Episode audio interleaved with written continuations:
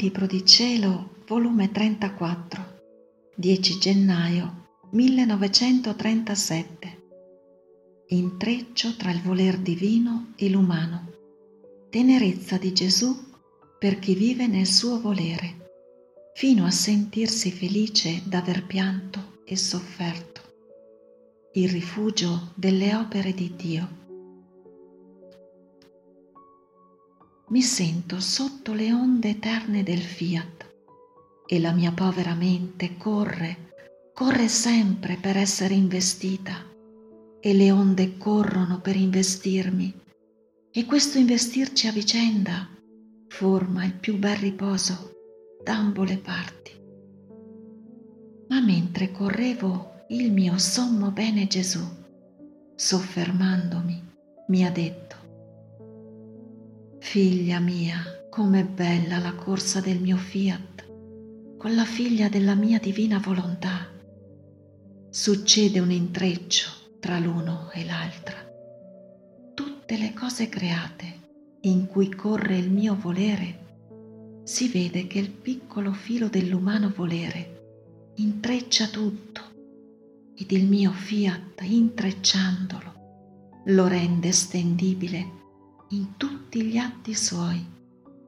Pare che non è contento se non vede questo filo dell'umano volere nel cielo, nel sole, in tutto. È una gara che si forma. Il voler divino vuole investire l'umano e il volere umano si vuole fare investire. Ed io, sorpresa, ho detto, come può essere che l'umano volere, così piccolo, si può stendere in tutte le cose create e insieme col fiat abbracciare la grande vastità di tutta la creazione? Ed il mio dolce Gesù ha soggiunto. Figlia mia, non ti meravigliare siccome tutte le cose per la creatura furono create, era giusto, decoroso che l'anima e la volontà umana potesse investire e abbracciare tutto, padroneggiasse su tutto e possedesse meraviglie più grandi che non possiede la stessa creazione. Molto più, unita con la mia volontà, dove non può giungere la creatura. Non può abbracciare la nostra immensità, perché a nessuno è data di poterla abbracciare. Ma tutto ciò che è stato fatto per essa, purché sta la creatura nel nostro fiat, le fu dato da noi il diritto di poter entrare ovunque, di abbracciare tutto e di far sue le opere nostre. Ed il mio fiat non potrebbe stare, si sentirebbe strappare lo scopo se non trovasse l'umano volere nelle opere sue, che volendo fare vita insieme riconosce in esse le opere sue, quanto l'ha amata e come vuole essere amato. Perciò la mia volontà è tutt'occhio.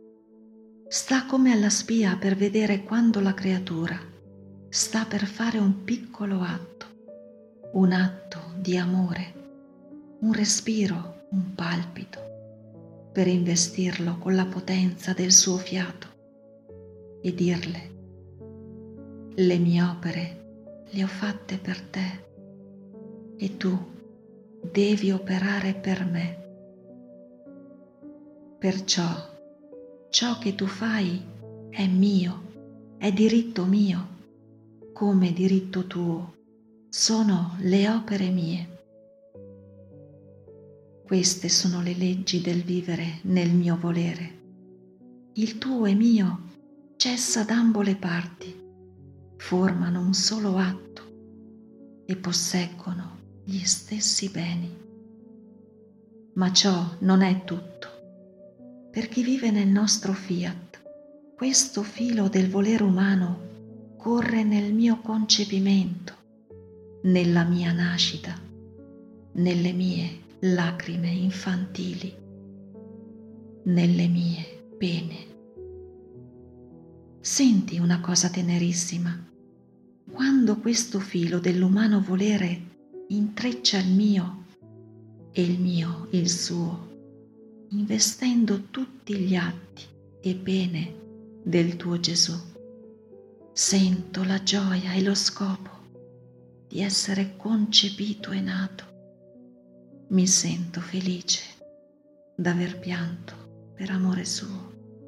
Anzi, le mie lacrime si arrestano sul mio volto e vedendo che l'umano volere me le imperla col suo, me le bacia, le adora, le ama. Oh, come mi sento felice e vittorioso che le mie lacrime e pene hanno vinto il volere umano. Giacché me lo sento scorrere in tutti gli atti miei e fin nella mia stessa morte. Quindi, come non vi è cosa che non abbiamo fatto per amor loro, così non vi è cosa che il mio volere non chiami questo volere umano per essere più sicuro lo intreccia col suo e con le opere sue. Non vi è pericolo che lo lascia dietro.